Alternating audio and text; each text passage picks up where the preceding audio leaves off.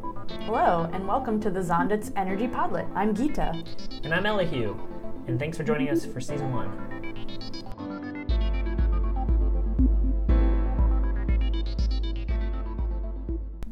Hey everyone, welcome to today's episode.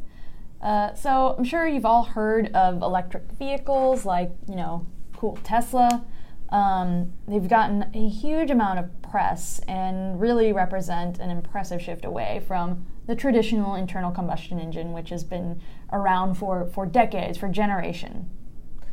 Yeah, and there are some huge upsides to this ongoing transition to electric vehicles. The one that policymakers focus on a lot are the reduced emissions as a result of you know not having a tailpipe. But there are also huge public health benefits for cities as a result of less particulate matter and smog in dense areas. But it's not as simple as just replacing each internal combustion engine with an electric car. Um, electrifying travel has lots of implications for our grid and the way we design that infrastructure. So, some see the switch to EVs as an opportunity to also drive less, um, getting around in other ways like mass transit, bikes, or, you know, like walking. So, we had a chance uh, to speak with an ERS pro on this topic, Walter Schaefer, and he talked to us about all things electric vehicles. Check it out. Hey guys, um, we are here with Walter Schaefer, project engineer at ERS. Hi Walter, how's it going? It's going well. Um, How are you guys? Good. Pretty good. Um, can you tell us a little bit about what you work on at ERS uh, in regards to uh, electric vehicles? Yeah, absolutely. Um, so I have worked on two projects so far, primarily analyzing um, electric vehicle driver charging behavior. So we have looked at when people are charging and how how utilities might shift that charging to more desirable times of the day, effectively shifting that load from whatever utilities peak hours might be to whenever the peak ends or after midnight or something. Basically, whenever it's not going to cause an issue for the grid. Mm-hmm. Um, we're also looking at uh, how customers look at EVs, how they think about EVs, what they think about charging infrastructure, and how all those thoughts and their level of awareness plays into their uh, willingness or proclivity to actually buy an EV and give it a shot going electric. Mm-hmm. Very cool. Um, so one of the things that we hear a lot about in the news is that electric vehicles are going to save us. We're in the midst of a, a, a, crisis here with climate change, and we're trying desperately, or many of us are trying desperately to reduce our emissions. So, what what do you think would happen if we replaced all of the internal combustion engines out there with EVs? That's a good question. Um, I think it would be a really big shift for utilities to have to, to grapple with. Mm-hmm. Um, it'd be a lot of loads that are moving around spatially and temporally um, in ways that are probably not super easy to predict. Um, so I think it would make their lives a little bit harder when it comes to managing the grid. Um, in terms of every, like in terms of life beyond that, I think we might see some emissions reductions. We might see like some better air quality, probably a, more of an improvement in cities where cars are way denser. Um, but it's kind of hard to say how the grid or like the rest of society would be affected because adoption is pretty low at this point. Mm-hmm. Can you give us a sense of what the adoption rate has been so far? What the sales have been? Where where it's been most popular? That kind of thing. Like. Yeah, absolutely. Um, so I think California is leading the way in the U.S. I believe the last figure I saw was about eight percent of their sales right now are electric in some way. That may include plug-in hybrids. Um, in other states, they're hovering between like one and four percent, I believe, and I think the Northeast is kind of a um, another like hub. So a lot of the states in the Northeast are um, part of the zero emission vehicle group.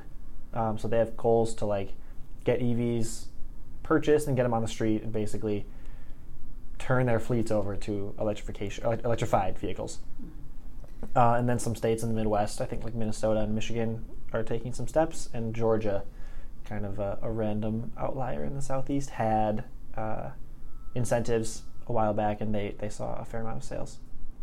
That's cool. So are we seeing certainly more interest from the consumer marketplace for uh, electric vehicles, zero emission vehicles? I mean, certainly, you know, everyone sees a, a Tesla on the street and it, it turns heads because it's such a unique looking car. How do people in the marketplace, average consumers feel about electric vehicles? Like, what are what are some of the things that people like about them, and what are some things that people just don't like about them?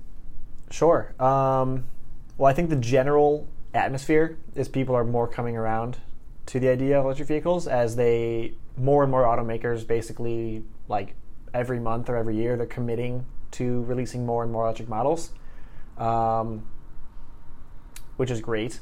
So that will just increase the availability of EVs um, for the average person beyond what everyone thinks of, which is like the Tesla.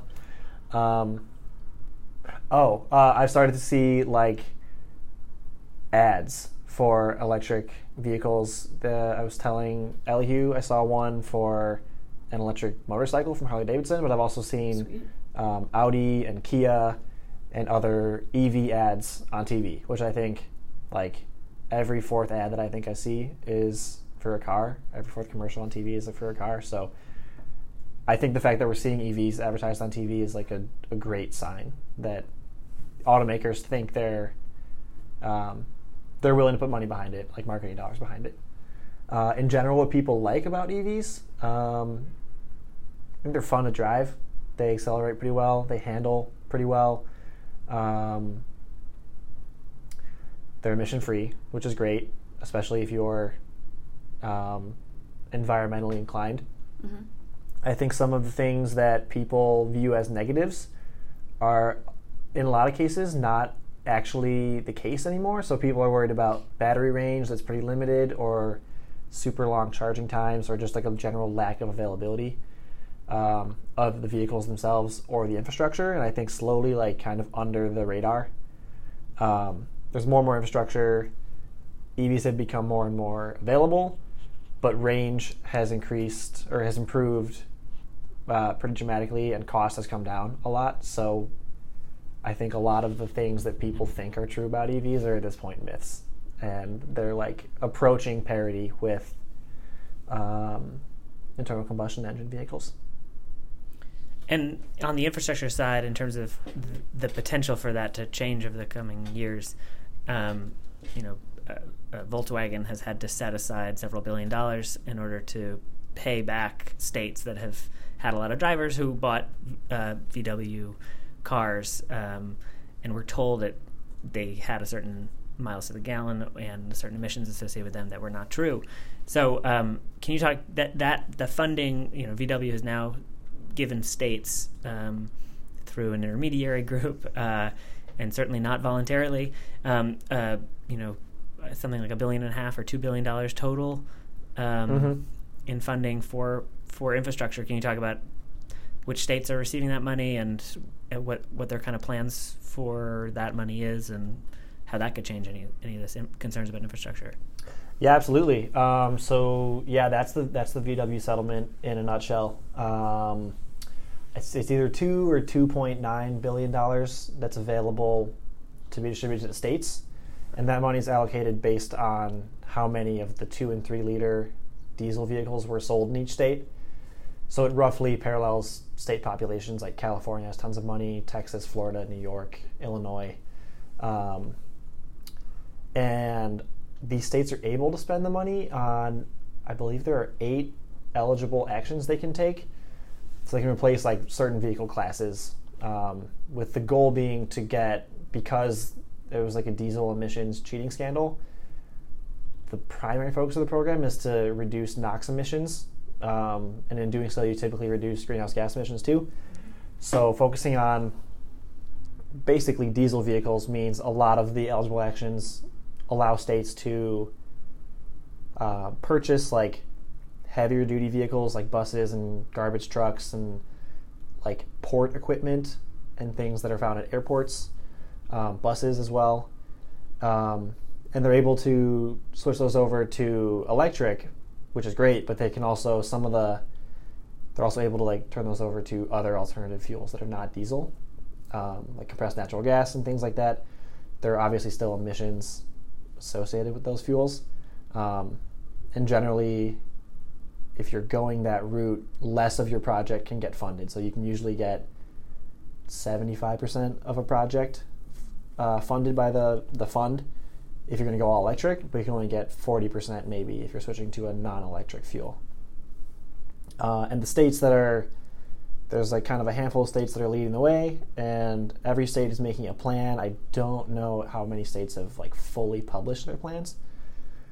But of the states that I've reviewed, Rhode Island is going to electrify um, a portion of their transit authority's bus fleet and they're also going to spend 15% of their money on EV infrastructure just for like light duty run of the mill regular vehicles, which is the most you're allowed to spend uh, of your total allotment. And then New Jersey is uh, awarding basically grants to a series of cities and to some port some port uh, companies and like logistics firms to purchase electric um, like short haul trucks some buses, and I believe garbage trucks as well. So the fund does does a good job in kind of splitting where the money can go between getting EV infrastructure installed for personal vehicles, but really helping to spur the medium and heavy duty um, part of the part of the transportation sector, which have like there are more there are also more electrified options coming out for those vehicles, but I think they're having a slightly harder time catching on mm-hmm. just because they're much more expensive assets and it's a little bit more uncertain how you're going to like run an electric bus if you've always run diesel buses and you just don't know how to run something brand new. Mm-hmm. Mm-hmm. Sure. So you mentioned that um, as part of the VW settlement plan, some states are allocating some of that funding towards infrastructure. So um, I'm imagining that means means charging stations, um, allowing uh, folks with light duty electric vehicles to refuel, as it were. Um, so, given that you need a place to charge them, what are what are some of the considerations that um, a city or a department of transportation or, or, any kind of authority having jurisdiction there um, would take into account when selecting the siting of those charging stations? Sure. Um, I think really like the goal is to get those chargers installed wherever there's utility capacity mm-hmm. and lots of drivers. So it's kind of tough uh, to find that overlap, uh, but it can be done. So you're looking to, um, you want to make sure whatever charger you're going to install is going to get used a fair amount, and the utility wants to make sure it's not going to overwhelm them or cost a ton of money to like beef up capacity to, to make it work. Mm-hmm. Um, and I think I think what like what cities are doing will differ from more suburban areas. Mm.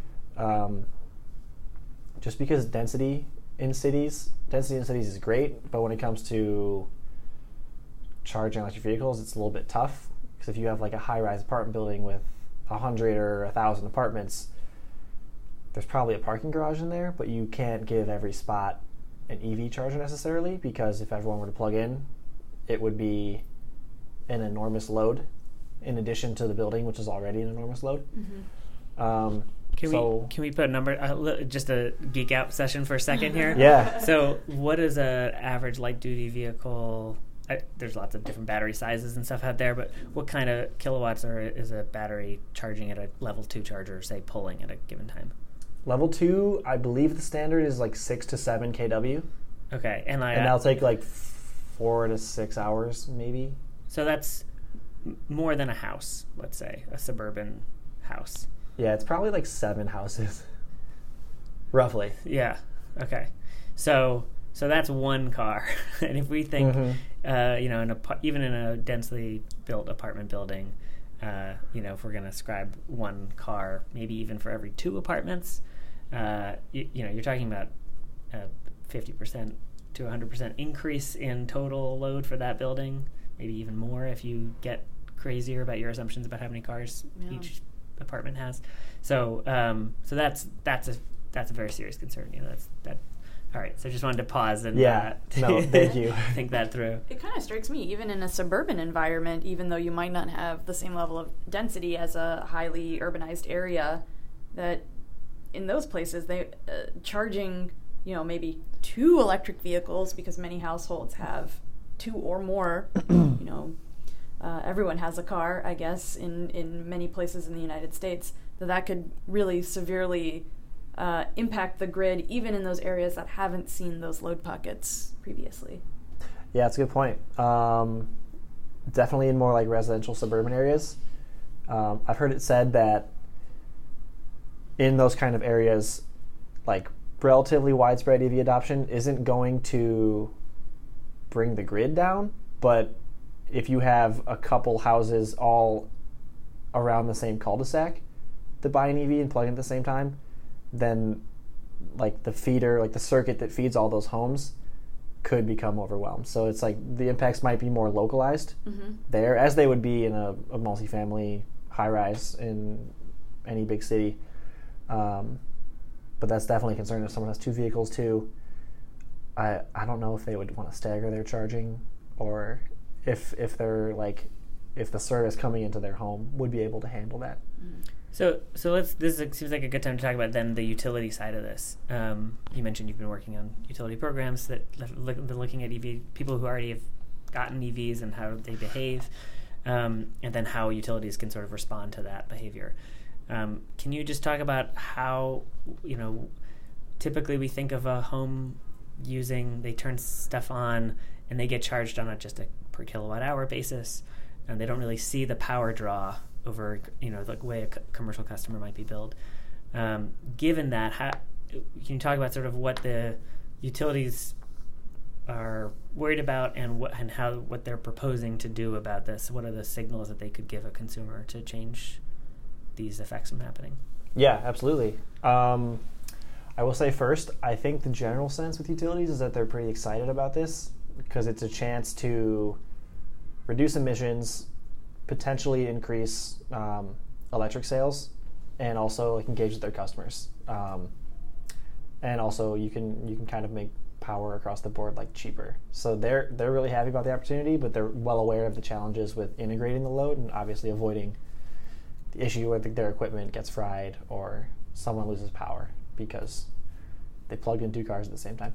Um, so to to deal with those issues, um, util- utilities are looking into managed charging, managed charging solutions, um, which take a number of forms, but it's basically an attempt to communicate with the vehicle directly or with the driver a little bit more indirectly to influence them to charge at times when the when like the utility wants them to. So if they're char- if they're plugging in right after work, whenever the afternoon or evening peak would be, the utility doesn't like that because it's just adding a pretty pretty big load to an already like stressful period of the day.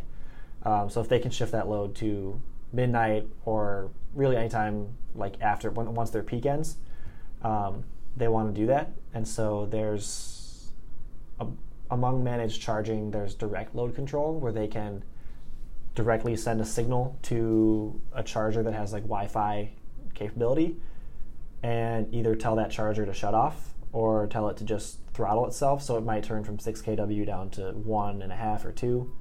Um, and I, I think in most cases, drivers have the ability to override that if they need to be somewhere or they it's like an emergency and they have to get power to their car. Um, but I've also heard um, utility people say that by and large, people like don't opt out of those events.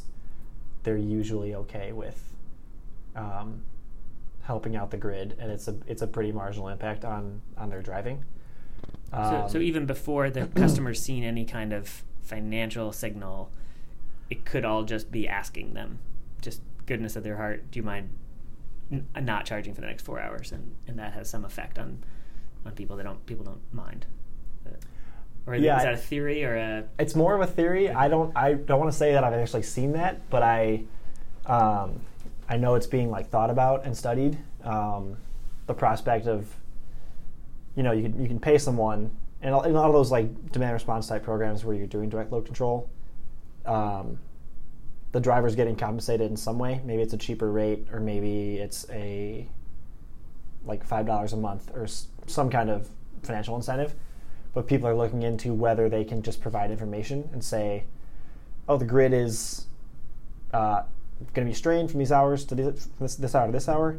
Um, can we throttle your your charger?" Um, and people often say yes, but they're trying to figure out if they can just like have people basically do it out of the goodness of their hearts Mhm. and do it to help the grid. And um, I think I think the early adopter crowd that mostly has the EVs at this point um, might be a little more inclined. They're probably driven by environmental motivations more than your average Yeah. driver, um, but they may also have a better understanding of the, how the grid operates or um, understanding of how they could help it by sh- Yeah. by charging at certain more, times. more engaged in general. Those drivers are probably un, have, yeah have more literacy about the, the energy system, electric grid, and stuff. Yeah, it's probably safe to say. Yeah, and um, just uh, you know, while we're on the sort of the charging topic of, of utility, um, you know, by that I mean charging the customer, not charging the car. Uh, um, you know, it's it, it, as you t- described the markets that where EVs have been highly adopted so far, at least highly adopted relative to the rest of the country. Places like California and the Northeast. Um, the Northeast and the, in California produce electricity very differently these days, um, especially California with this the famous duck curve. Um, so in California, where you might incentivize people to charge in the middle of the day, um, not only when because it's cheap, but because it's also clean. In the Northeast, maybe there might be other indicators. You might, might or it might not be that obvious when um, when you know if we have a bunch of offshore wind, uh, when it is that is the grid is cleanest. Um, can you talk about how you know rate that affects rate design? You know, all of a sudden, maybe we incentivize people to charge at different times of the day in different parts of the country, so we don't have one overarching rule for EVs. Um, just can you talk about sort of communicating the nuance to a customer or a util- utility? How do they do this? This is a new territory for them. Yeah, it's a great question. Um, I really don't know. I think it's going to be a challenge for them to, like, time of use rates already aren't like super widely used. Um, so I think I don't I don't know what their strategies have been to communicate how those work and the benefits of those of those kind of rates to customers. I imagine they'll use a similar approach for EVs, but it will obviously be different times of the day and it'll vary geographically. Um, thinking about in California, they definitely do, certain utilities do have programs where they, where they will, um, if they can control someone's charger directly, they'll, they'll throttle it all the way up in the middle of the day when there's excess solar. Um, and they, they might compensate people who are charging at that time, which is a lot of people who are like charging at work or maybe at the grocery store or whatever. But in the Northeast, if if there's tons of offshore wind, there's a decent chance that offshore wind will be producing the most power overnight, which is already a beneficial time. So I don't I don't know how they're going to approach um, rate design in that way, but it'll definitely be interesting. Hmm. Yeah, yeah. Who knows? I guess is Who the knows? It's like the Wild West. Yeah, a little bit. So he- here's another question. Um, it's one thing if you are um, parking a vehicle uh, in a garage or your home, a parking spot, um, where you might have a choice to install either your own personal charger or um, have access to one that's in a in an area where cars are meant to be in a, in a parking lot. Um, thinking about where we are right now, which is in the middle of Manhattan, um, street parking is a an issue in and of itself. Um, there are definitely more cars here than there are uh, parking spaces uh, that are available, and people often complain about it. As we're transitioning to more and more electric vehicle ownership, how do we integrate that into an urban environment such as the one uh, where we are now? Another good question. um, I totally agree with you. There are a lot of cars here, and people are pretty gung ho about street parking. Um, I know the utility here, Con Edison, has couple like pilot programs, um, basically to roll out curbside charging stations. Mm-hmm. Um, they're installing 120 of them this fall. Mm-hmm. Um, and I think they're still exploring where those are going to go, where they will be utilized, and where they will not disrupt things too much. Um, but then, if you're like, rolling out charging on the street is great for all the people who rely on street parking. Um, but you run into a whole another set of issues, which is in New York, you don't want to move your car unless you have to, because you might lose your spot. Right. But also, if you're in a spot with a charger and your battery's full, then like you should move so someone else can take that. right. Um, I know the DOT here is kind of thinking about how they're gonna approach that and how like try to avoid the situation and try to like make it so no one is hogging the spot with the charger. Um, and I've heard of people using things like idling charges. Um, and someone I, I heard recently said for the spots that have chargers, they're also going to be just metered for the space. So someone who's having to pay for every hour they're there might just that should incentivize them to move, Right. whether or not they're like basically once their battery is full, so they aren't hogging it. Mm-hmm. Um, another thing you can do in cities is you can turn like existing street features into chargers. So light poles are a thing that could turn into a charger if you if you like do a, a little upgrade to it, and then people would have to kind of bring their own plug and plug into existing things on the street. Yeah.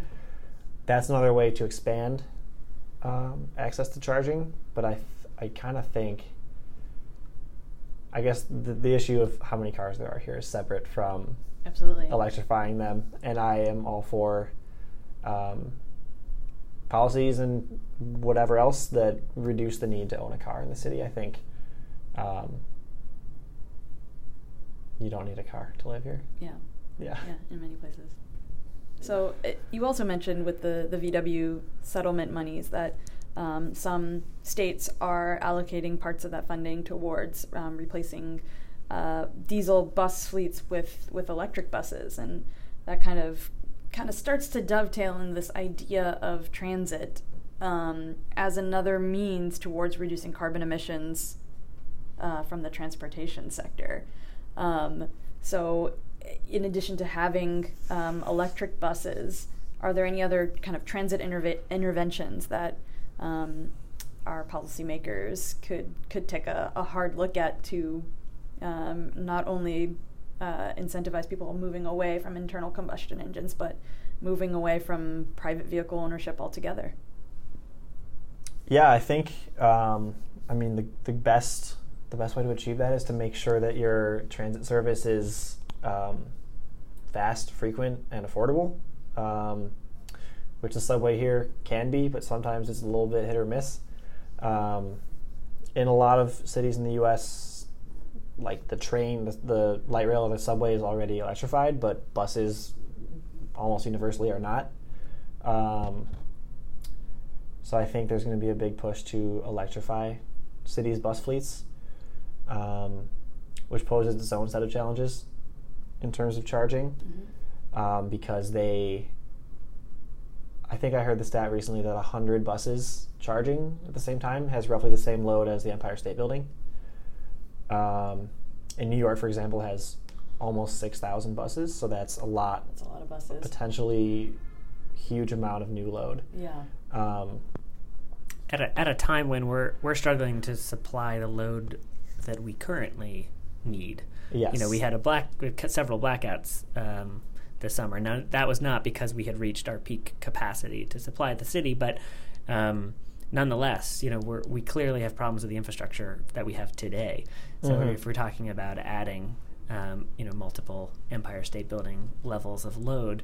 Um, that are also mobile, that could move around, Yeah. and we don't know exactly know when they will charge. Um, uh, you know, uh, it, it's not hard to imagine scenarios where you have to really overbuild our electricity system by a lot and Right. increase costs in Yeah, order to do that. especially if our Mhm. transit system ridership goes up and hopefully if, if bus service improves and increases and we're trying to get people away from one person in one car then doesn't that kind of open up the door for you know increasing our bus fleet uh, beyond 6000 uh, buses into I don't know many more. Um, so again, that's kind of uh, an exponential growth in in load here. Yeah, absolutely. And at this point, in where like most cities are, um, it's pretty tough to build new subway lines. Or and if you can do it, it takes a long time and it's not cheap. Mm-hmm. So buses are like the flexible option because the streets are there. Um, whether or not the bus can like use the streets efficiently is kind of another question that cities can. That's a lever they can pull to make bus bus rapid transit, bus only lanes that have actual enforcement. Um, I think I think policies like that would definitely help move people towards more transit. I think um, my experiences here in New York with the subway, which I couldn't live without.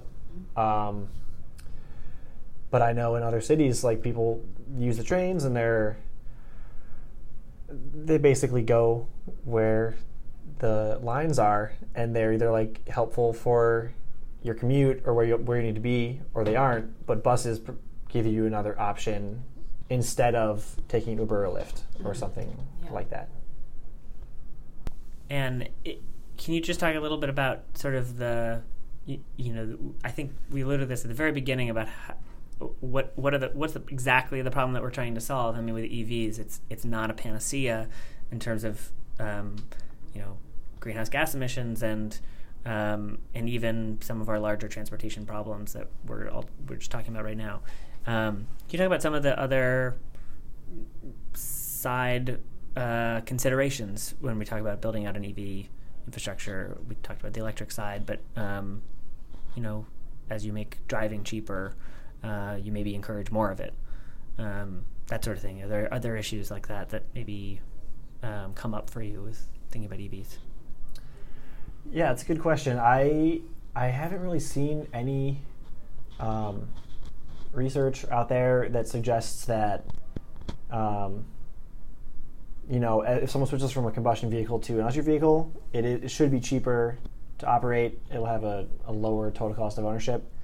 Um, I don't know the extent to which people would end up driving more and actually increasing energy consumption. Um, I guess if it's way more fun to drive your mm. EV, then maybe you're just going to take it out um, in times when you wouldn't take out your old car.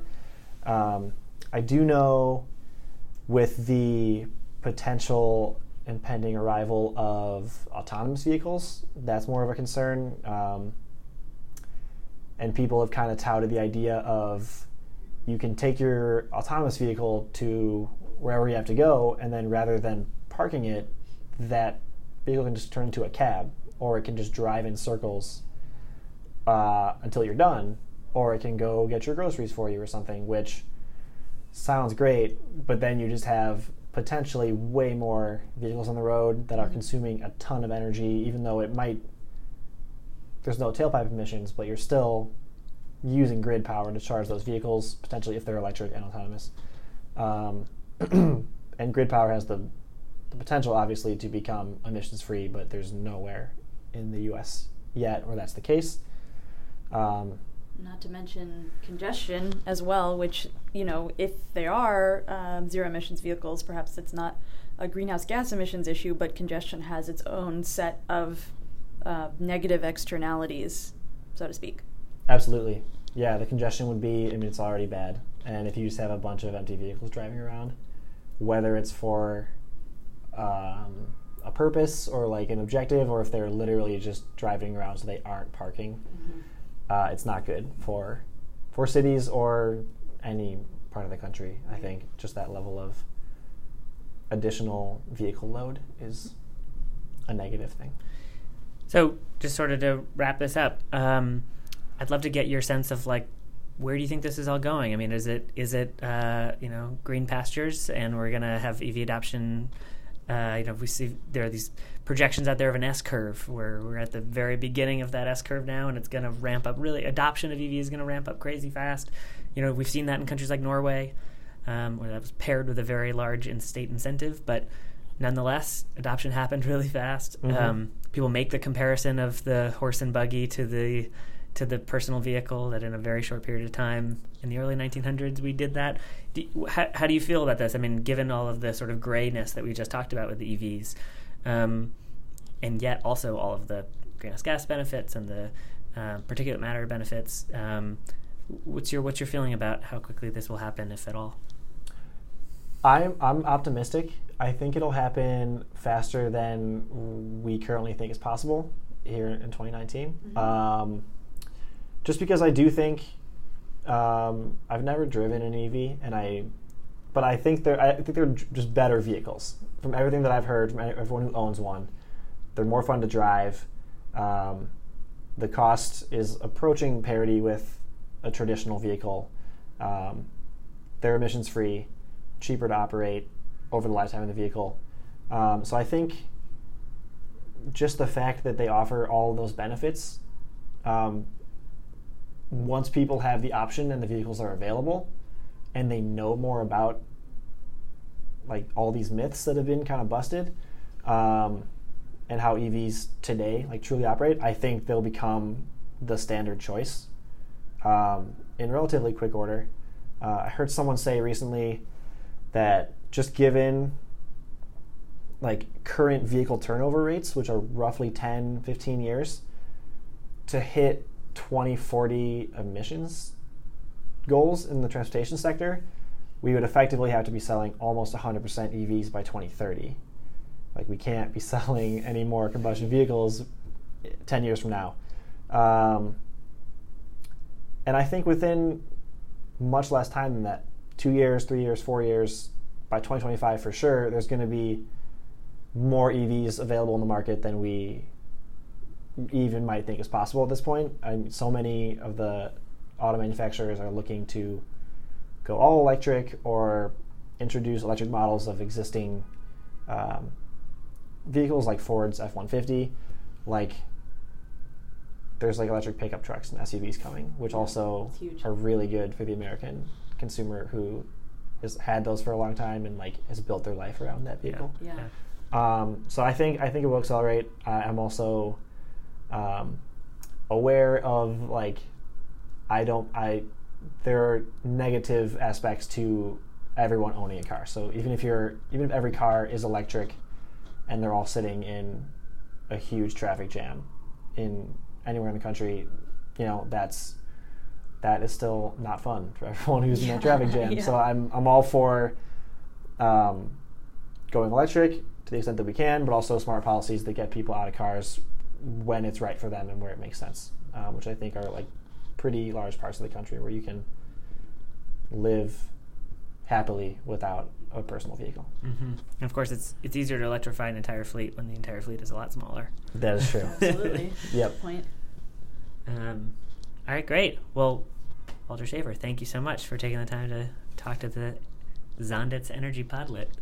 Thanks for having me, guys. Thanks, Walt. Thanks for listening. This podcast was made possible by Zondits. For more clean energy news, check out zondits.com. Z O N D I T S.com.